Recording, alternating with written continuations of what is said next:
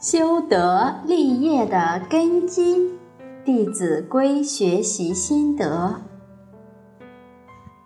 我们今天接着分享：凡是人皆须爱，天同覆，地同在。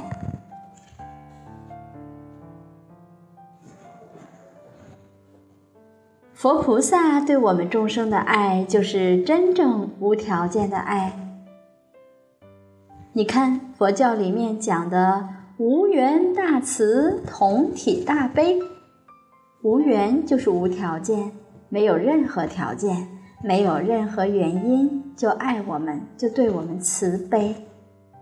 他把我们看成是一体的，就如我们爱自己的身体一样。每个人都爱自己的身体，左手痛了。右手去抚摸它，你说还要讲什么条件呢？右手和左手讲什么条件呢？不用啊。为什么？因为是一体吗？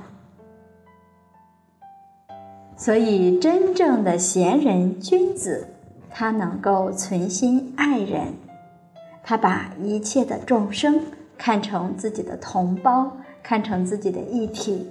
所以，他也能做到凡是人皆须爱。《弟子规》因为是儒家的基础经典，它主要就是对人而言。但是，我们也要把心量扩开，人是众生之一，还有不是人，你要不要爱呢？一切众生皆须爱。你的爱心扩展到花草树木，到一切动物。孟子都说了：“亲亲而人民，人民而爱物。”由自己对父母亲的爱心扩展到人民对民众的仁爱，由对民众的仁爱又扩展到对一切动物的爱心。佛家讲的一切众生皆须爱，这些众生也包括我们看不到的众生，其他法界里面的众生都有啊。佛家讲六道，哪六道呢？天道、修罗道、人道，还有畜生、恶鬼、地狱，凡夫有六道。圣人还有四圣法界，佛、菩萨、圆觉、声闻，通通我们都得爱。所以有这样的一种存心，这就是真正的佛菩萨。实际上，你看世间很多的宗教，有一定历史传统的宗教，像基督教、像伊斯兰教这些宗教，他们都提倡爱。圣经新约里就说神爱世人，甚至把他的独生子都献给他们。爱世人就是凡世人皆须爱，是没有条件的，并不是说是基督教徒神才爱的。你不是基督教徒，神就不爱你了。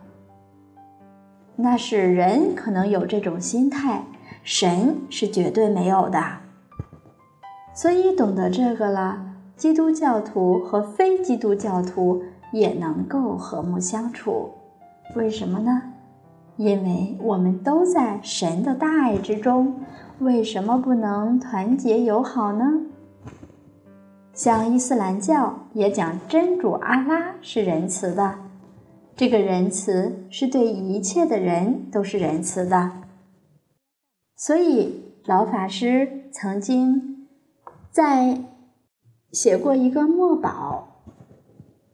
他说：“世间所有宗教的根本就是仁慈博爱，其目的在令一切众生离苦得乐。”这是非常有道理的。